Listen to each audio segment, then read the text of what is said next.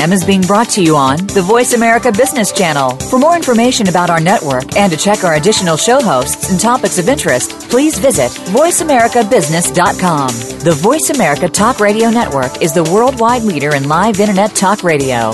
Visit voiceamerica.com. The views and ideas expressed on the following program are strictly those of the host or guests and do not necessarily reflect the views and ideas held by the Voice America Talk Radio Network, its staff, and management.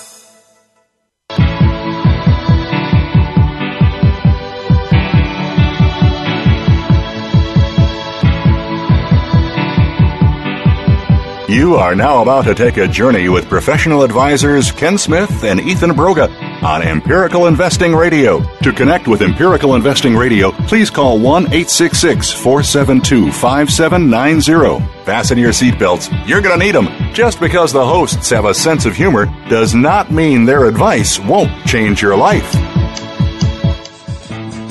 Good afternoon and welcome to Empirical Investing Radio. I'm Ken Smith, certified financial planner and head of Empirical Wealth Management. I'm sitting with our my business partner and co-host Ethan Broga this afternoon. Good afternoon, Ethan. Hey, Ken. Broga. I can't hear anything in my headphones, so it's a little strange today. Um, oh, I heard that. But uh, yeah, let Simon get his computer dialed in. Um, this show is designed to share with you prudent investing and financial planning ideas to help you make smarter financial decisions, Ethan. All right. And it did say fasten your seatbelt. Are you fastened? You know, are you get some of those on the on the seat here? Okay, that would be nice. I'm hanging on. I hit the eject button. I'm hanging here. on. Today we are uh, broadcasting live from the uh, Seattle location. And if you want to chime in during the show, give us a call 866 472 5790, and I think they'll pipe you in. You can also shoot an email through to us at uh, the following address contact at empiradio.com. Contact at empiradio.com. And Ethan, before we get into today's the uh, the heart of the matter, the, the, the meat, as it were, of the show, mm-hmm. would you mind giving out our contact information here at Empirical and uh, sharing a little bit about how we would love to help our listeners? Sure, I'd be happy to. Off the air off the air. Mm-hmm. Yeah, mm-hmm. if you're maybe you're listening out there, uh, mm-hmm. maybe for the first time, or maybe you're a regular listener. I don't, I don't know, but if you're interested in having somebody um, maybe provide a second look into your, let's say, retirement or financial plan, uh, we would love the opportunity to do that. Uh, we would love to. You, we can be reached here at the beautiful Empirical Towers in downtown Seattle. The lovely Empirical at, Towers. At 206 923 3474. And we'd happy to get together, have a conversation. We'd ask you to bring a few things to our meeting. Couple guys having a coffee. Coffee could be included, no problem at all. Maybe some caramels. Exactly. And uh, just walk through what your plans are, what exactly the situation is that you're in, and uh, likely to walk away with some good ideas on how to maximize what you have, saving money on taxes, increase investment performance, uh, those sorts of things. So we'd be happy to discuss that with you. Give us a call at 206 923 3474. Um, or you're just looking for something as simple as a second opinion in your investment portfolio, we'd happily run that diagnostic for you and give you our two cents on how things are set up for you. Again, we can be reached at 206 923 3474. And if you'd like to join the program today, maybe you have a question or something that's on your mind, we can be reached live here. We're on the air at 866 472 5790. That sounds good, Ethan. All right. Thanks for giving that out. Anytime. And uh, if you want to shoot myself or Ethan an email throughout the week, my email is ksmith at empirical.net. ksmith at empirical.net. So I'd love to uh, try to answer any questions you have throughout the week. Uh, I spend a pretty good amount of my time working with our research group on the investment strategies, and Ethan heads up our financial planning group and does a lot of the the research behind what we do in, in the financial planning recommendations. So your email th- is ebroga. Yep. At Empirical. B R O G A. Broga. It's not Brogan or. Nope. B R O G A. Broga. Broga. Ebroga at empirical.net. Mm-hmm. Sounds good. Well, real quick, Ethan, why don't we click through the market update here? All right. And then uh, I've got a few articles just that were in the press recently. I thought we could breeze through. Sounds good. And then maybe uh, talk a little bit more about investing ideas. We were going through a presentation last week, and I thought we could pick up on where we left off there, finish that up.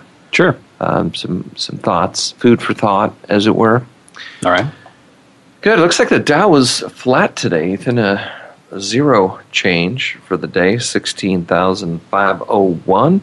I can't. I can't believe that. Actually, That is pretty strange. it's actually Um, no change. how those numbers would would work out that way, but that is what it is. Yeah, I guess so. That puts us year to date on the Dow slightly negative, at down at 0.45 percent for the year. Year to date number, the last rolling 12 months, we are now positive 12.44 percent on the Dow Jones Industrial Average. The S&P 500 today was positive slightly, 0.17 up for the day. That puts us positive 1.64 for the year. We're back into the positive zone there, and for the last 12 months, about 19% uh, above where we were last April this time. You've got large cap growth and value. Uh, today, large cap growth was up 0.24%, large value up 0.13%.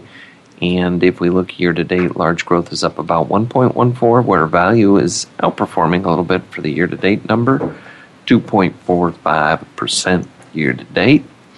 Small cap growth, uh, small value, and micro cap all being down slightly today, between three tenths and half a percent. For the year to date, though, small growth is down 3.1, small value positive 0.02, and micro cap stocks, those teeny tiny little companies, down 1.28 percent. Am I here to amuse you? I guess so. I'm amused. International. This is how they should do it on CNBC. Don't you think? You know, a little more interesting. Teeny tiny cap companies.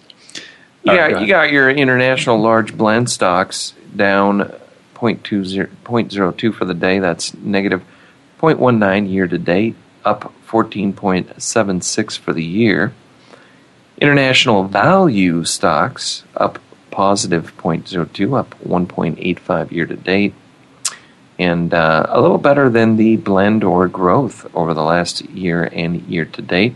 International large growth um, down about a half a percent for the year to date number, up 12.3 uh, for the year for the last 12 months, where your value is up 17.01. Emerging markets uh, up slightly, a tenth of a percent for the day. That puts us at down 0.22, so about flat for the year to date number. And now, Ethan, for the last 12 months, the emerging markets are up slightly, 0.59% in the rolling 12 month period. Those frontier markets, those are those uh, teenier, tinier emerging markets that are a little less liquid and uh, desirable from a trading perspective, but they're out there and we're tracking them. They're not going to get away from you, Ethan. That's right. Uh, today they were down a little bit, but uh, if we look for the year to date, this is pretty interesting. They're up 13.84%. That's Wow. one of the highest equity returns of the broad asset classes we're tracking in our market update. And um, I don't know if there's a cash register or something we could get. Um, REITs are up uh, 8.11% for the year to date number, um, about flat for the last 12 months. And I don't know if I mentioned it though, Ethan. Those frontier markets are up thirty percent for the last twelve month period. You know, I, That's I, explosive growth. it obviously is. I was thinking about that. I, I, I happen to have the list of, uh, well, that, that I bet you do. the FM is an iShares uh, Frontier Markets uh, ETF. And I was just curious because uh, you know you, it's easier to think of emerging market countries, right? You, you have big ones like China and, and India and Brazil and that sort of thing. Uh, but what is frontier markets? And it's I have the list here actually, or at least of, of the securities inside this particular fund, and there are countries included in like like Kuwait, for example, Qatar, uh, United Arab Emirates, uh, some Ni- Nigeria, Kazakhstan, Excellent. Excellent. uh, some Argentina, Morocco, Kuwait, all kinds of, of, of diversified country exposures there. Just thought I'd point that out. And I believe Eric is. We have a paper on emerging markets includes some discussion of frontier. If you go to empirical.net under the resources and investor education, I'm pretty sure there's a, a paper somewhere in there that talks a little bit about that. There's even uh, just for Well, point, okay. of, point of fact here, uh, com- uh, uh, some Ro- Romanian exposure. It's the Bank of Transylvania in there. No way. Wow. Just interesting. Well, that's pretty cool. Yeah. Something about. Um, okay. What else? Um, what else do you got? I don't know. Do you want to go through more? Are we done with the market recap? How do you feel about that? Yeah, let's just hit on the um, interest rates really quick. All right. And um, oh, there's the Dracula. What is this we're listening to? Oh, this is Transylvania. I found some Dracula music. Oh, that's great. Okay, the um, five-year treasury. I'll bring it back when, when it's when you're talking. It's when I like to bring those in. Um, I noticed that. We'll keep it quiet while I'm doing my work here. Five-year treasuries this week yielding 1.74 percent. Um, pretty much unchanged. Not a lot happening there. Ten-year treasuries 2.69. Last year at this time they were at 1.71, so we're still up from where we were uh, last April quite a bit, but not much going on. Yields are still relatively low throughout. Munis, um, the inflation protected, everything's pretty low.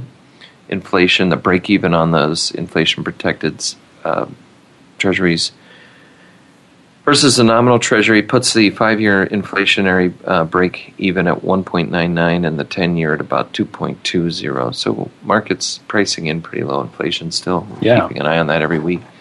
Um, prime rate's still three and a quarter. Mortgages, 30 year mortgages, 4.28 is the average this week. So that's actually down from 4.41 last week. And uh, last year it was 3.47. I can't believe that, if that number is accurate Wow. just um, I, I would suggest with the tax uh, situation being what it is this year, a lot of taxpayers are realizing as they got their 2013 taxes done that if they earned the same amount of money with the same amount of deductions, a lot of cases they're paying more tax. Yes. So those potential deductions, um, you know, your mortgage interest, you have very low rates still, and and on an after-tax basis, it's something I would definitely continue to revisit. I don't know if you have any other comments about that. Gold, Ethan, uh, you've got gold up, uh, down a little bit for the week, up 7.57 year to date. So it's had a little bounce back in gold year to date. Hmm.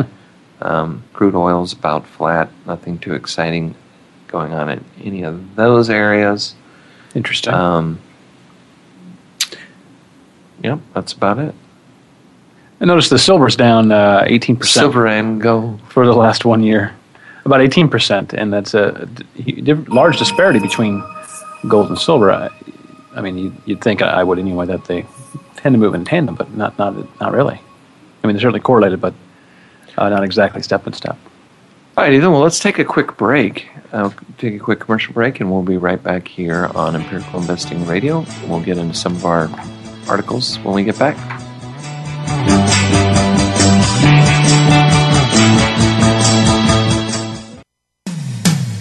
When it comes to business, you'll find the experts here. Voice America Business Network. Are you an individual investor looking for a trusted financial advisor, or are you a financial professional looking to connect with a world class wealth management firm?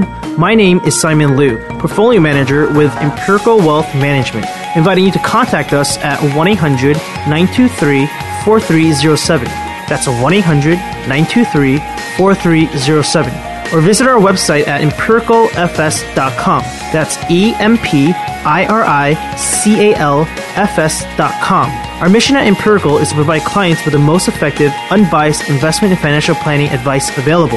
Empirical is changing the way investment advice is delivered by striving to put our clients' interests first. Call us now to get started with a no cost, no obligation discovery process. The number again is 1 800 923 4307, or you can begin this process on our website at empiricalfs.com. Think of the world 50 years ago. Now think of this same world and how it'll be 50 years from now. Did you know that if the world's population continues to grow at its current rate, our children and grandchildren will only have 25% of the resources per capita that our parents and grandparents had? We must preserve the foundation of a quality standard of living. That foundation starts with Go Green Radio. Join your host, Jill Buck, for Go Green Radio every Friday at noon Eastern, 9 a.m. Pacific on Voice America. From the boardroom to you, Voice America Business Network.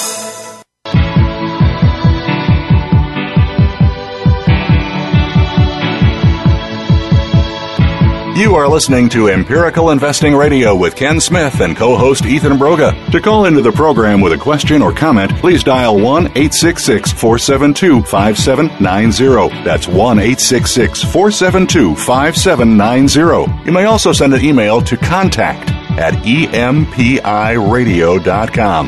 Now, back to Ken and Ethan. All right, we're back. Empirical Investing Radio. Your co-host here, Ethan Broga, alongside Ken Smith. Thanks for joining us today on Empirical Investing Radio. Uh, Ken, we're going to go into, uh, I think, an article or two. Is that right?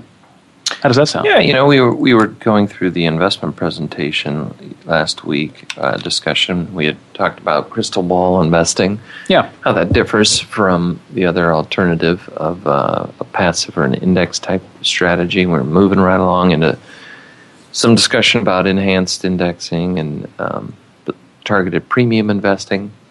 And um, yeah, so this article that uh, Eric had forwarded to me, uh, individual investors lose money when using technical analysis. That was one of the one of the ways of investing we were Mm, yeah. talking about. Right. Fundamental analysis, technical analysis, and general market timing were things buzzwords that we were throwing around last week.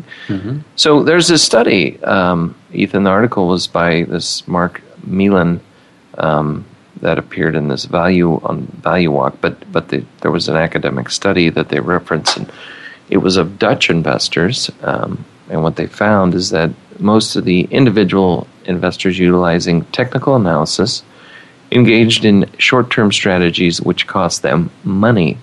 Investors might be best suited to stick to fundamental analysis rather than technical trading, according to a new academic study.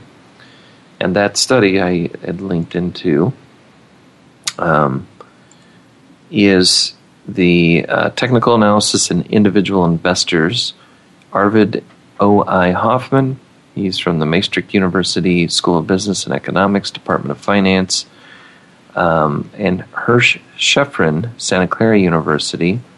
This was uh, appeared February 25th in the Journal of Economics of Economic Behavior and Organization. And in the abstract here, Ethan, it says we find that individual investors who use technical analysis and trade options frequently make poor portfolio decisions, resulting in dramatically lower returns than other investors. The data on which this claim is based consists of transaction records and matched survey responses of a sample of Dutch discount brokerage clients.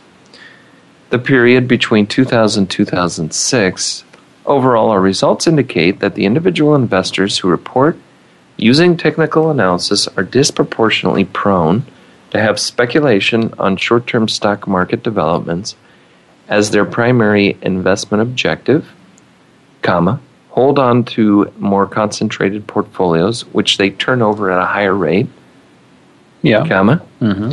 are less inclined to bet on reversals, comma, choose risk exposures featuring a higher ratio of non-systematic risk to total risk. So we'll talk about that in a second. All right. You got your seatbelt still on? I think so. Yeah, all right. And engage in more options trading and ultimately earn lower returns. That's lower returns. So, um, boy. Uh, to develop their thesis, Hoffmann and Maastricht University School of Business and Economics in Shepherd, um, they studied transactions that you know of, of these individual investors Yeah. over that period.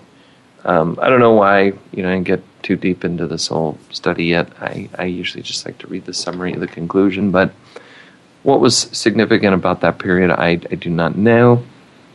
I have a feeling it probably has something to do with what they could get records on. You know, comprehensive records on in that time period probably made sense. Right. Um, but technical analysis cost individual investors about 50 basis points, so it's about a half a percent per month Oh, per month. In diminished returns, Holy according to the study.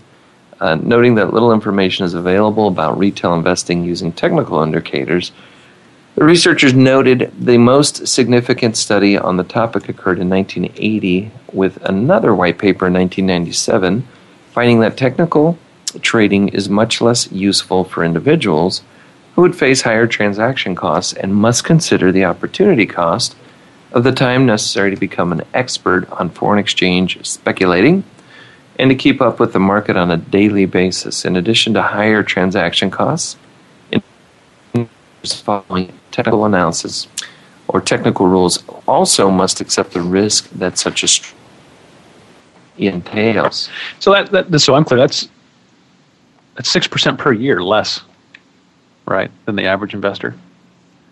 Right. That's a huge, huge problem. I'm guessing that's also pre-tax, right?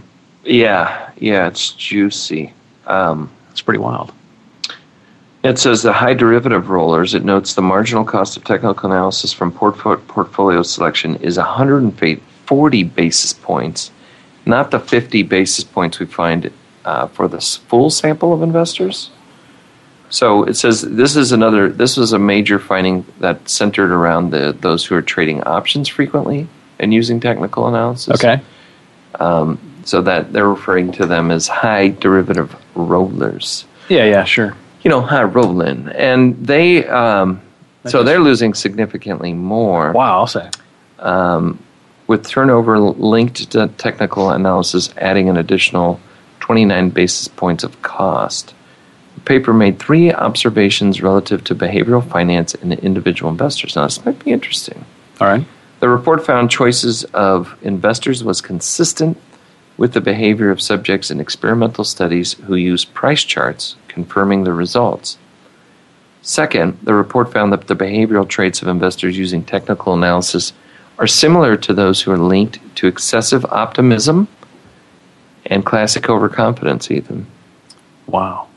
Third, the study found high derivative rollers who use technical analysis and speculation as their primary investment objective uh, exhibit the same behavioral traits as investors who favor lottery stocks. The report concluded that technical analysis costs investors on approximately that 50 basis points per month in raw returns from portfolio selection decisions and 20 basis points from additional transaction costs. So, bottom line in the study and the conclusion is that um, investors oftentimes think they know what they're doing, Ethan. Yep. They think they know how to time the market. They think they go to a couple options classes that are being held at their local brokerage firm, and and they've got it all down. Or I see these um, advertisements for these option trading stations and all that kind of stuff. But it's pretty tough to beat the market. It, you know, it would be interesting if they just captured the market, but they're underperforming it on average by a pretty significant amount Yeah. Huge do- amount. doing what they're doing. hmm You know, Yeah, I just find it interesting. I, I don't know how. I mean, clearly, if you know you're doing something that's counterproductive and leading to bad results, it seems like you would you would not do that. So they must not be measuring things correctly, right? Otherwise, they're they're just fooling themselves into that thinking that they're doing a good job, but in reality, well, they're- apply the behavioral finance concepts, their characteristics. Which one is the overconfidence? yeah, and um, I think we have you know individuals managing their own portfolios have a tendency to really erase out of their memory the bad decisions and really and cling to those that have worked out. right. Um, That's true. So, but the data, as we always say, you know, becoming an empirical investor to me means that I set aside my personal feelings and my personal ego and look to the empirical analysis on this. And what it tells me is it's not something I want to engage or spend time. If I have time, I would rather be building a business, helping people, and um, engaging in activities that actually do produce some sort of return. Right. Um, I certainly wouldn't want to put the time because what they're not talking about is the time it takes you. That earlier study they quoted Uh huh. to gain the expertise, but then to sit there trading all day. Yeah. You know, you're, you're talking about a strategy that you're underperforming just owning the market, Right. but you're also how are you're paying yourself that 50 basis points doesn't count for your time of sitting there all day doing it. Right. And the opportunity cost that involves, right? So I say look to the empirical data to get the truth because the truth will set you free. Then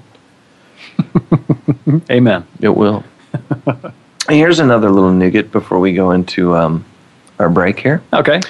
Uh, bogus private equity see, sees um, fees said found at 200 firms by the SEC. And so recently I was asked about private equities, you know, and investing in private equities, and is that a good thing to do? Um, how does a person gain access? And I was explaining, you know, there may be a level of wealth in which it makes a lot of sense sometimes to do certain things. Mhm. But a lot of times, these more esoteric or you know, in vogue types of investing, the studies show that a a lot of times there's no not a lot of additional return there, Okay. um, but they tend to get riddled and be rife with with excess fees. There's a lot of fat Sure. in there, and I think that's what gets the the the industry excited about different new different private equity hedge fund kind of structures because it's easier for them to make more money without it being as transparent. But now that's becoming more difficult because of the SEC um, getting in here now and, and making these guys report. And so a major, a majority of the private equity firms inflate. This is right out of Bloomberg, uh, April seventh article. Bogus private equity fees had found at 200 firms. A majority of the private equity firms inflate their fees and expenses charged to the companies in which they hold stakes. According to an interview or an internal review by the U.S. Securities and Exchange Commission, raising the prospect of a wave of sanctions by the agency. More than half of about 400 private equity firms that the SEC staff have examined have charged unjustified fees and expenses without notifying the investors, according to a person with the knowledge of the SEC findings who asked not to be named. Let's not name names, Ethan, because the results aren't public. While some of the problems appear to have resulted from errors, some have been deliberate, according to this person. The SEC's review of the $3.5 trillion private equity industry began after the 2010 Dodd Frank authorized greater oversight of money managers, putting many firms under the agency's scrutiny for the first time. And by December of 2012, examiners had found that some advisors were miscalculating fees, improperly collecting money from companies in their portfolio, and using the fund assets to cover their own expenses. So we're going to have to take a break. When we get back, we'll, I thought we could comment a little more. But the way these guys are getting paid, they typically charge one and a half to two percent on an annual basis just for running the fund. And then on top of that, they charge something like 15 to 20 percent of any of the profit uh, generated by the investments. They also apparently charge the companies in which they are acquiring. If they're acquiring, if it's a group that's running these private equity groups, and they go out and they acquire, they charge the company that they're getting that they're acquiring on the private side additional fees. Hmm.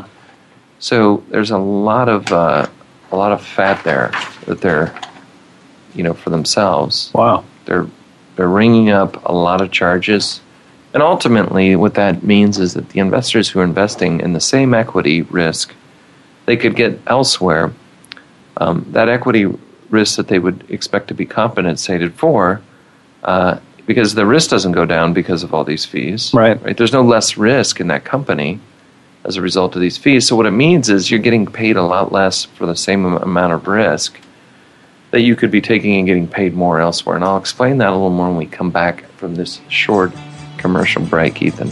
Sounds great. Right here on Empirical Investing Sounds Radio. great. We'll be right back.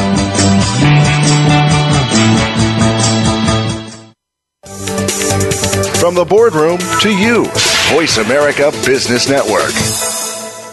Are you an individual investor looking for a trusted financial advisor, or are you a financial professional looking to connect with a world class wealth management firm? My name is Simon Liu, portfolio manager with Empirical Wealth Management, inviting you to contact us at 1 800 923 4307. That's 1 800 923 4307. Or visit our website at empiricalfs.com. That's E M P I R I C A L F S.com. Our mission at Empirical is to provide clients with the most effective, unbiased investment and financial planning advice available. Empirical is changing the way investment advice is delivered by striving to put our clients' interests first. Call us now to get started with a no cost, no obligation discovery process. The number again is 1 800 923 4307, or you can begin this process on our website at empiricalfs.com. Are you a decision maker in your organization, a mid level manager, or a team member? Stepping Stones to Everyday Success with host Kimberly Stewart is a program designed to provide you with tidbits and tools you need to achieve results no matter where you are in your organizational structure. Interaction is key, and you'll have opportunities to share your ideas, comments, and questions. Listen to Stepping Stones to Everyday Success live every Tuesday at 6 p.m. Eastern Time, 3 p.m. Pacific Time on the Voice America Business Channel. From the boardroom to you, Voice America Business Network.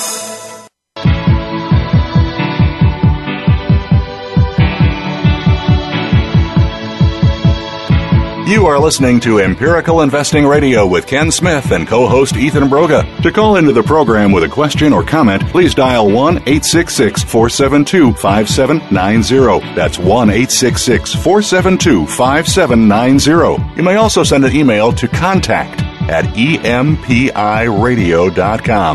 Now, back to Ken and Ethan. All right, Empirical Investing Radio, we're back. Thanks for joining us today. Uh, we were right before the break just talking about uh, Ken. We were talking about uh, private equity, if I recall, and we wanted to continue on that conversation. Oh, you better believe it, Ethan. I was just reading this Bloomberg article about the 200 private equity firms that were found to be overcharging. And going into the break, I was explaining how they've broken down those fees, where they these private equity um, funds are charging on average somewhere between one and a half to two percent per year Wow. on the assets um, being managed, um, and 15 to 20 percent of the profit. uh, then, in addition, they charge the companies that they're acquiring additional fees directly to them related to their deals or so-called restructuring. And um, so, what I'm saying is, studies aren't conclusive that there's a higher rate of return expected from private equities if you were buying them, there should be a couple of ways of getting a, a return. And we're not talking about, you know, companies that you're that are venture kind of capital experiences where they're raising money because they're growing and they're going. It's it's just buying a company that simply is the same size as a publicly traded company, for example, but isn't listed or traded on an exchange. It's owned privately. And if you own it privately, there's less liquidity, obvi- mm-hmm. clearly. So there should be some kind of a premium because of the liquidity issue. Um, Then you're taking on the same company specific and market risk that you would any other company. Okay. So if you layer in a, in a, in a, a lot more fees, and again, you can buy the S and P 500 index now for what down to four basis points or something ridiculous Yes. um, in a particular ETF. And they're layering in multiple levels of fees here. Maybe it comes out to be three or four percent or more. You're you're you're not getting, re- my view, and the reason why we've avoided a lot of that, because by the way, if you have an advisor that's putting you into this stuff, you're paying their their fee as well, Right. On top of that, and so the total fee by the time it gets down to the investor you, you could be paying five to, and we, we looked at some of the hedge fund stuff. I mean, you could be paying five to eight percent fees. The House of Pain. Exactly. Um, by the time you get into all this, and e- even if they were superior in terms of return. There are very few managers that are walking the planet that can overcome that kind of hurdle over a long period of time. Yeah, agreed. So, unless there's something about that asset class that you say, I'd pay any price to be there because something big is, is happening and you're very sure of that, it, it's not going to be a, a profitable long term um, solution, which is why we haven't utilized these types of investments a lot. Right. Even for, for ultra high net, net worth people, that a lot of times it doesn't make sense. Interesting. And let me disabuse you of the notion that, you know, the, the major endowments that are managing billions of dollars, they're not paying these prices to get access to, to the same investments that wind up getting down to someone that even has 10 or 20 million dollars in their portfolio. Right. It's just not happening. Um, I think Dave Swensen has written in several places that the average person is not getting access to what I get access to with the, with the Yale endowment. Yeah. He was dealing with. So any uh, who that's just something I would be I would give careful consideration to if you're thinking about putting into these private equity pools. Just a little warning. I appreciate that. Word of caution, Ethan. I know you've got a lot of capital you've been looking to redeploy, and I would uh, I would give that some some consideration. uh-huh. hmm So anyway, Ethan, we were. Um, what's next on our, our docket here? Uh, we have a couple more articles, or we can. you know, one other thing. We can dive into this uh, article presentation. I that Eric had passed me a long time ago was about the Bugatti. Bugatti driving 26 year old tied to the penny stock website. Um, this is also a Bloomberg article. He, he gave me some. I'm just catching up on some of these. I, I find them fascinating. I haven't heard of this one. And uh, well, there's this guy in Montreal, um, and it- now there's all kinds of lawsuits going on. Okay. But this kid, kid was 26 years old, and he, you know, those Bugatti cars apparently are a million dollars. Oh wow, really? Yeah, and the government just seized it. But what this kid was doing, um, Stratton Oakmont style from The Wolf of Wall Street, he was using more current technology. Although this was happening in the '90s, I thought I thought we were way beyond all this stuff. It's like those emails that you get, you know, where someone's asking you to set up a money in an account, you know, receive money in an account, and hopefully most of us don't fall for that stuff anymore. But he set up um, these bulk emails that go out and they push a particular penny stock. Um, so, for example, um, the value of a prescription drug distributor, that awesome penny stocks was the website, promoted in 2012, ballooned by more than $700 million in two months. After the messages stopped, the shares collapsed. Compared to the ones I ran into, that's big. Tom Sporkin, the SEC's former chief of market intelligence, said of the website after Bloomberg News shared the data with him. It's the biggest one I've heard of. The SEC said Babikian left Canada in 2012. This is the 26 year old in the wake of a tax tax evasion allegations, and that his whereabouts aren't known. Babikian moved to Monaco According to Anne France Goldwater, a lawyer who represented his wife in a 2013 divorce case, Babikian didn't respond to letters sent to five of his last addresses uh, associated with him all around the world. And um, his lawyer from Santa Monica failed to uh, decline to comment after the SEC's case. So anyway, he owned this Bugatti Veyron, the cars that cost more than a million bucks and go take two and a half seconds to hit 60 miles per hour, Wow. as well as a Bentley and a Lamborghini, according to the documents. All this because he was he's peddling penny stocks um, over the internet, and so um, promoting stocks. It, it it says it is um, legal. Wall Street's biggest banks send reports daily advising investors on what to buy, often in, comp- in companies that are clients. U.S. securities law prohibits market man- manipulation. So, um, OTC Markets Group, which runs venues on penny uh, on which penny stocks trade, tracks the promoters and marks stocks it deems suspicious with the skull and crossbone icons on its website. according to the CEO, Cromwell Coulson.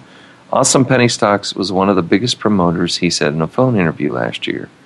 The quote, the traditional Stratton Oakmont has been replaced by the opt in newsletter, referring to the boiler room depicted in The Wolf of Wall Street, the 2013 movie. People just get an email and they buy these things without doing any fun- fundamental analysis. The SEC routinely sanctions promoters for buying cheap stock, hyping it to investors, then secretly selling their holdings, according to Sporkin, who is now a lawyer at Buckley Sandler. The scheme is called pump and dump, Ethan. It's the pump. It's a classic pump and dump. Yes, indeed. Or scalping, he said. It is what uh, I call the street crime of securities. The world of pump and dumps occurs in the shadows, Keyser Söze style. oh yeah. Um, so, anyway, one thing I, I I would ignore the way you avoid all this without going through the, the whole scenario, Ethan. I'm just trying to help. Is don't don't buy stocks based on these these emails or newsletters. Just don't do it. It seems like not a good Save idea to begin with. just go to the casino if you're going to do that.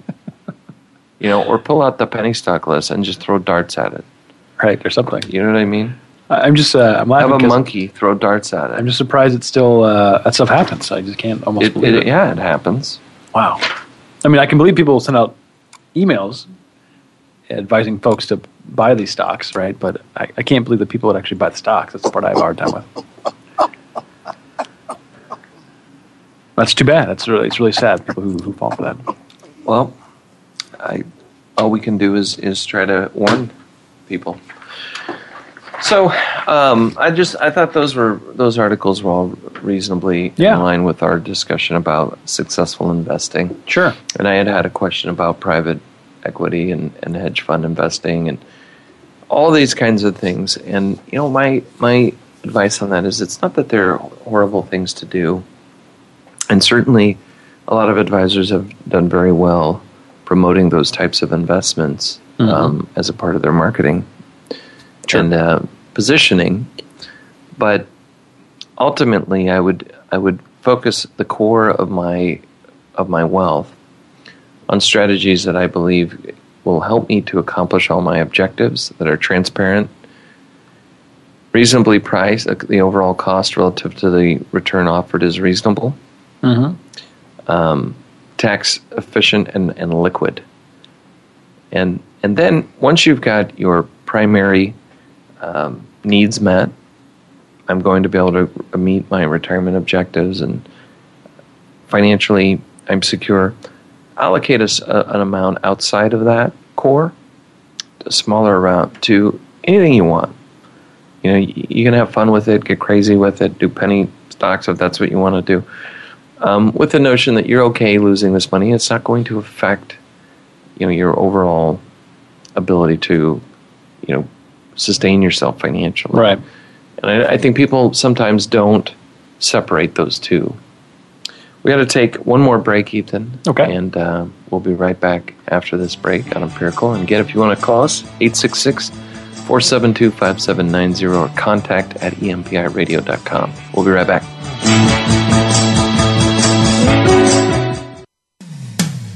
When it comes to business, you'll find the experts here. Voice America Business Network.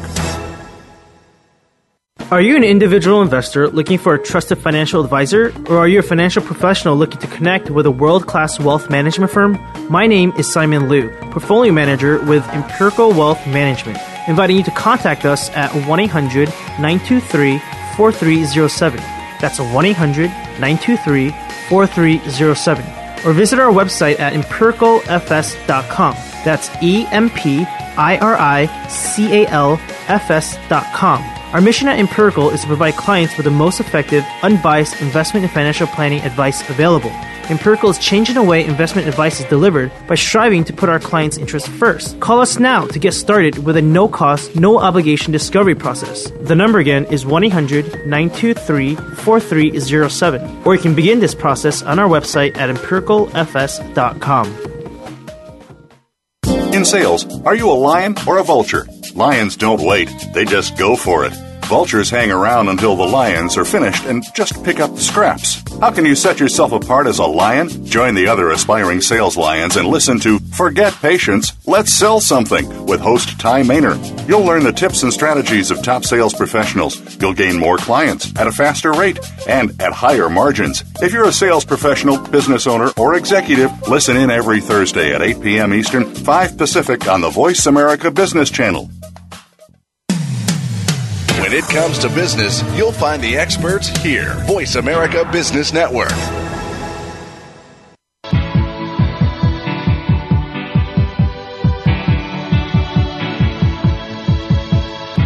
You are listening to Empirical Investing Radio with Ken Smith and co host Ethan Broga. To call into the program with a question or comment, please dial 1 866 472 5790. That's 1 866 472 5790. You may also send an email to contact at empiradio.com. Now, back to Ken and Ethan. Okay, Ken, we're back for our uh, last segment of today's show. Last segment. Empirical Investing Radio. Your co- co-host here, Ethan Broga, alongside Ken Smith. Uh, Ken, we're, we're just, just finishing up our discussion on uh, the pump and dump strategy with penny stocks, and then we're moving on to uh, well, where would you like to go next? Your your your classic pump and dump strategy. That's what it says. Um, Something to be avoided. avoided at all costs was our thought.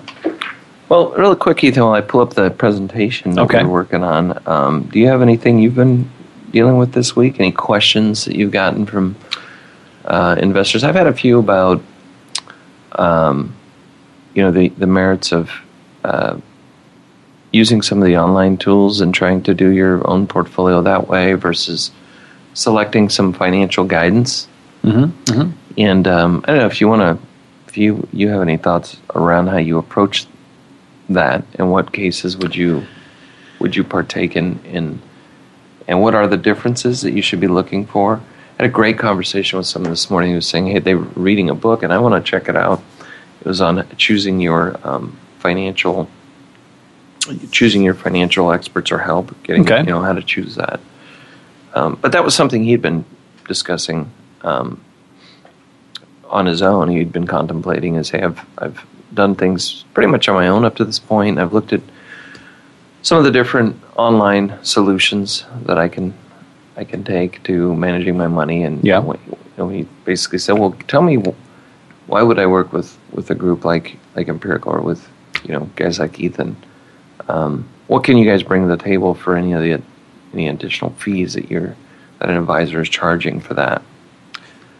Yeah, that's, a, that's a, obviously a good question. There are lots of uh, ways to ask that question. Um, I think if you're comparing it to, for example, just doing it yourself, uh, I think you need to define what doing it yourself means, first of all, I think. Um, you know, if you're simply going to be picking an investment and reviewing it once a year, certainly here we do a lot more than that um, when, when talking about client portfolios. There's lots of things that go into each little decision, in fact, uh, about how to construct a portfolio. You know, what asset classes should you include in that portfolio? What's the correct mix in terms of stocks to bonds or, or and cash? You know, what's the right allocation given your time frame, your risk tolerance and, and needs and so forth. So lots of lots of thought has to go into all those questions. Um, so when I hear people say, "Hey, I'm going to do it myself," what I don't see frequently is, "Well, what does a list? What does that list mean to you?" As an example, right? I mean, uh, well, it means I'm going to pick stocks and, or I'm going to pick funds, and I'll take a look at it once a year. Well, if that's what you're doing, doing it yourself isn't exactly the same thing as that we would do. For example, Mm-hmm. there's a laundry list of stuff that goes into the decision making processes for each step of our, our process with, it, with regards to investments, taxes, cash flow planning, and, and insurance. Um, and finding independent, you know, um, folks to do that on your behalf a lot of times is, is helpful because you're not an expert in everything. Um, if you happen to be, you spend a lot of time at that particular endeavor, and over time you become very good at what you do. Um, and a lot of times, if you're if you're not in the business of managing investments and financing things, you are not really an expert, right? It takes a long time to become an expert. So clearly, there's going to be things that you might, I would think, would miss along the way. That if you aren't working with somebody who is who has dedicated their entire life to that endeavor, um, likely you'd miss out. I, I would think. What are your thoughts? Yeah, I think there's certainly a value to your own time. Sure. And I think there's a limitation um, on the you know the, the, the the systems that you go in and plug in some things and they spit out an allocation. They manage it that way. Yeah. There's some of these sites that have come out. They're very obvious. They're actually not much different in reality than putting your money into a managed platform. So I don't know why they're getting as much attention as they do. Um, you know, I can meaning that I could go into a brokerage firm ten years ago and say, "Hey, I just want a, something that's a managed. I can buy a fund that goes out and picks other funds for very cheap." Yeah. And to me, that's not really much different in doing that than hiring these online robo advisors, for example. Right. So there's not much new to that element of it. Mm-hmm. Um, I'm not really clear what their value. I, I've looked at some of the sites. This is an idea we talked about ten Yeah. plus years ago. Right. Um, is it make sense, or is there merit in, in designing that process for people who want to embrace the technological side of you know get get some help utilizing it? I think you're far better having an advisor that can connect to you through technology, but also um, it's the coordination of and this and to me the the uh, other things that go on um, that are specific to you that there's value and and the advisor needs to demonstrate that that value exists eh, versus just putting it into a single investment pool Right. you know what I mean? That there's our industry is still struggling. I feel to figure out the exact, the best way of pricing things, um, and I think that's going to continue to to morph and change Mhm. to get that advice. You know, where attorneys charge hourly for everything they do. A lot, a lot of times, for example, Yeah. um, where other other business businesses or service quote a flat fee for something and then they do it and then in our industry it's very common to to be compensated based on some percentage of what you're doing Right. what you're working on and Mhm. i think things will keep you know different programs and things will keep coming around until we get the right strike a balance for that the one thing i think we've agreed on conclusively is a, a situation where someone's paid a commission to sell you different products. And it not and, and on top of it they're not being held accountable to putting your interests first through this fiduciary standard. Right. is not the ideal way of, of of transacting or getting advice. And i think most people know that now.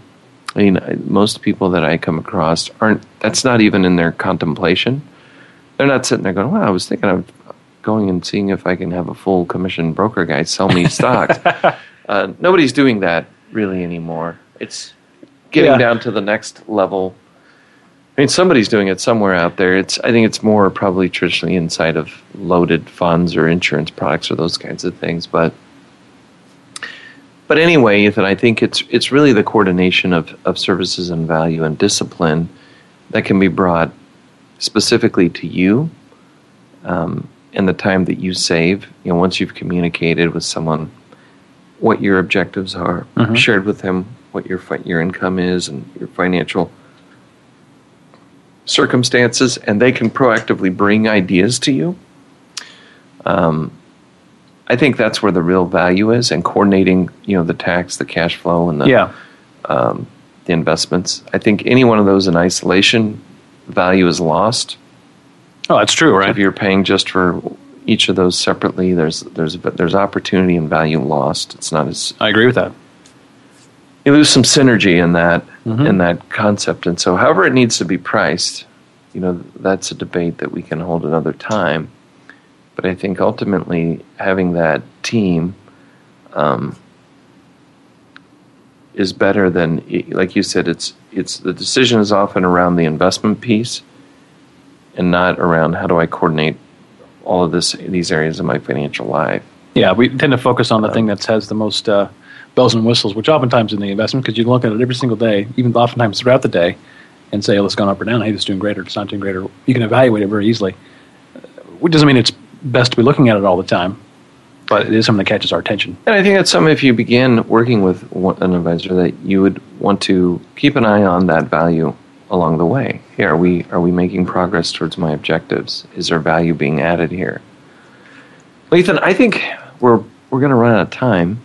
So what I like to do with our last few moments together here is uh, again invite our listeners to give us a call throughout the week, and you can do do that at one 923 4307 and you can reach Ken Smith or Ethan Broga right here at Empirical. And uh, we can pretty much help you anywhere you're at around the country and even in a lot of foreign countries. Ethan, I know you're globally traveled Globetrotter. You are. Indeed. Um, so 1 800 923 4307. You can email me directly, ksmith at empirical.net, and empirical is E M P I R I C A L dot net, and ebroga at empirical.net as well. Thank you very much for tuning in. We really appreciate it, and we'll see you next week. We hope you've enjoyed Empirical Investing Radio with Ken Smith and Ethan Broga. Please join us again next Thursday afternoon at 5 p.m. Eastern Time and 2 p.m. Pacific Time on the Voice America Business Channel. And for more information about Empirical Investing Radio, please call 800 923 4307. We'll see you next week.